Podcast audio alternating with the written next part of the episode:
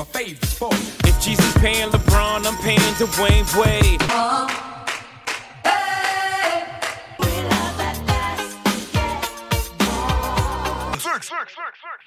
Salut les gars, c'est Flo des 6 Hommes. Je suis avec euh, Mathias Le Sort en direct de la, du Audi Dome après le match de Bayern contre CSKA Moscou en Euroleague. Alors Mathias, comment ça va déjà? Bah ça va tranquillement, hein. je suis encore en béquille mais euh, on va vite se remettre sur pied. Retour dans 2-3 semaines, c'est ça? Ouais c'est ça, on attend que ça, ça- ça se, re- se remette en place, j'attends le feu vert des docteurs. D'accord, bah déjà merci beaucoup.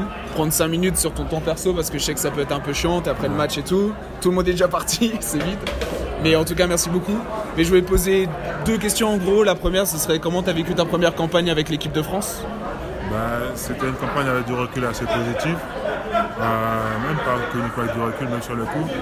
Euh, je pense qu'on a, on a montré qu'on pouvait faire de belles choses, surtout avec un, un nouveau groupe, un groupe qui est assez jeune. Donc euh, je pense que c'est encourageant pour la suite et qu'il faut continuer sur cette lancée. D'accord, cool. Euh, de ton côté, les- le gros gros highlight. Enfin pour moi je vais te dire ça va être le match contre les US. Même euh, il y a des gens qui vont dire un petit peu euh, ouais c'était pas l'équipe A et tout. Franchement moi je, leur- réponds c'est pas l'équipe A mais ils ont quand même beaucoup plus de All-Stars que l'équipe de France. Ils ont beaucoup plus de mecs qui jouent bien que l'équipe de France. Et quand euh, les US ont commencé à revenir on a vu l'équipe de France redevenir super sérieuse, revenir dans le match et après euh, juste euh, mettre le point final. mais déjà les gens qui disent c'est pas l'équipe A, je pense que c'est des gens qui connaissent rien au basket. On est d'accord là-dessus. des- On est d'accord là-dessus. Des baskettistes qui juste ils regardent, ils connaissent juste le bon Jeff, Stephen Curry, euh, ils connaissent rien au basket parce que n'importe quel joueur de l'équipe de Team USA, dans n'importe quelle équipe, euh, dans n'importe quelle autre équipe, c'est un des joueurs majeurs de l'équipe. Euh, ils avaient deux All-Stars, il n'y a aucune autre équipe qui avait deux All-Stars dans, dans- dans son équipe. Ouais, mais je ne vais pas m'éterniser là-dessus, c'était les USA.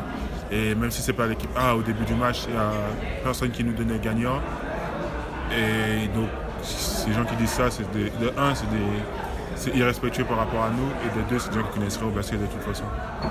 Et euh, je pense que pour, moi aussi, je pense que le, ben, match, le, match qui a été le plus marquant, c'était les États-Unis. Ben, ben, de par l'histoire qu'il y a par rapport à ça, de par euh, le fait que ben, c'est les États-Unis, quoi, et que les choses dont on rêve quand on est petit, de jouer contre Team USA et, et de les battre. Donc, euh, donc ouais, je me souviens quand on a fini la campagne de qualification, Vincent il avait dit que l'objectif c'était une finale contre les États-Unis. Ben là, on a fait un quart de finale contre eux et en plus on les a gagnés, donc c'était magique.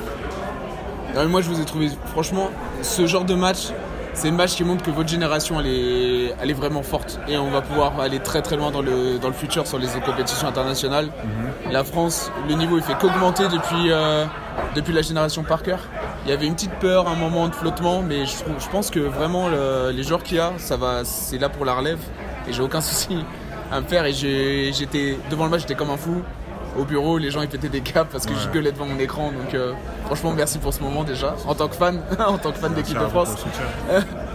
Et euh, je voulais te demander, toi, la NBA, je suppose que tu suis un petit peu. Et je voulais savoir ce qui t'a excité le plus pendant cet été. Genre, avec, euh, en parlant des trades et des tous les free agents qu'il y a eu, c'était c'était Hollywood le truc. Ah, je pense que comme tout le monde, euh, ben, le trade qui m'a qui m'a le plus excité, je veux dire, c'était c'était les, les Clippers, les deux trades qu'ils ont fait.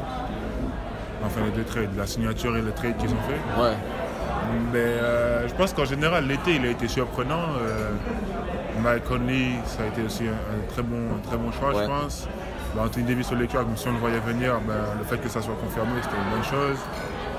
Et même, il y a les Clippers qui signent à leur folle. Et bon, on va pas revenir sur tous les trades, mais je pense que ça va être un été très agité. Je pense que ça fait longtemps qu'il n'y avait pas eu un été aussi excitant, avec autant de mouvements, autant de, de NBA qui change complètement de, de dynamique. Moi, je pense que c'est quelque chose de bien. ouais. Je trouve que c'est- excitant pour, pour la saison. Et toi, tu, vas, tu vois qui à l'est et tu vois qui à l'ouest? Je vais pas te mentir, moi, moi j'ai les. Je vais pas te mentir. J'ai les Clippers parce que bon, c'est un peu aussi le. Tu surfes, sur- je surfe sur la vague.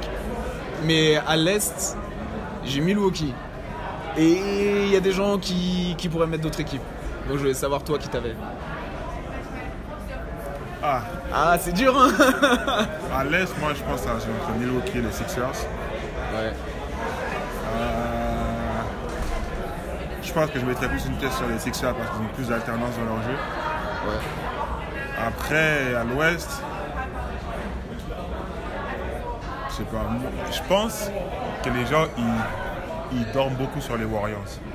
Je pense que les Warriors, ont, fait, ils ont eu un très bon été. Enfin, ils ont perdu Kevin Durant. Mais à part ça, ils ont rajouté deux joueurs qui, sont, qui vont très bien dans leur jeu. Colestein et euh, Omar Kisri, je pense pas qu'il va trop, trop jouer. Mais surtout Colestein, je pense que c'est une très très bonne signature pour eux. C'est le genre de big man qu'il leur faut. Ouais. Et euh, ben, les Warriors, ça reste les Warriors quand même. Je pense qu'ils ont encore Steph Curry, ils ont encore Draymond. Euh, après, on ne sait pas si Clay il va rejouer. Mais euh, je pense que le fait qu'ils ont perdu Kevin Durant, les gens les ont vraiment enterrés. Après, je pense pas qu'ils vont sortir de l'Est, mais je pense qu'ils vont à l'Ouest, je pense qu'ils vont surprendre des gens. Après, franchement, pour sortir de l'Ouest, je pense que j'irai aussi avec les Clippers. Mais le problème, c'est qu'en général, c'est vraiment l'équipe que tout le monde pense qu'il va, va, gagner, qui gagne. Donc, C'est vrai. Il y a, bon, à part, à part Golden State. pas cette année, mais l'année d'avant Golden State, tout le monde pensait qu'ils allaient gagner, ils ont gagné.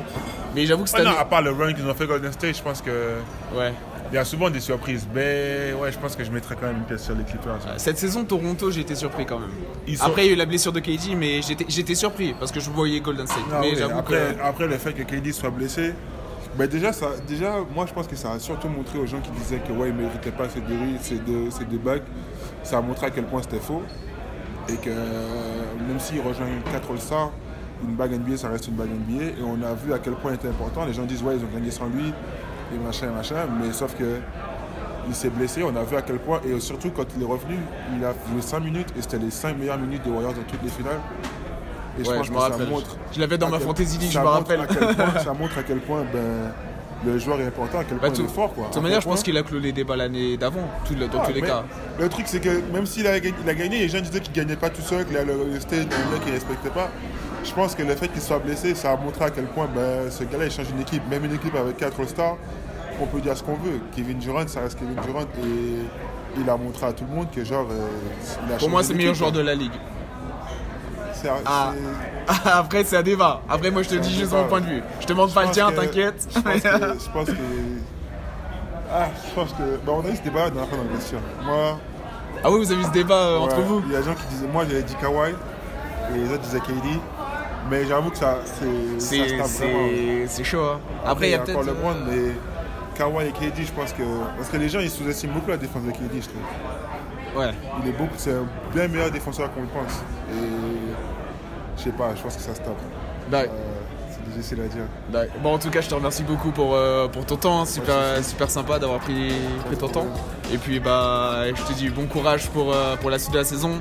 Remets-toi bien. Et j'espère que vous allez faire un- des beaux trucs. Merci beaucoup. Merci. Merci, Mathias.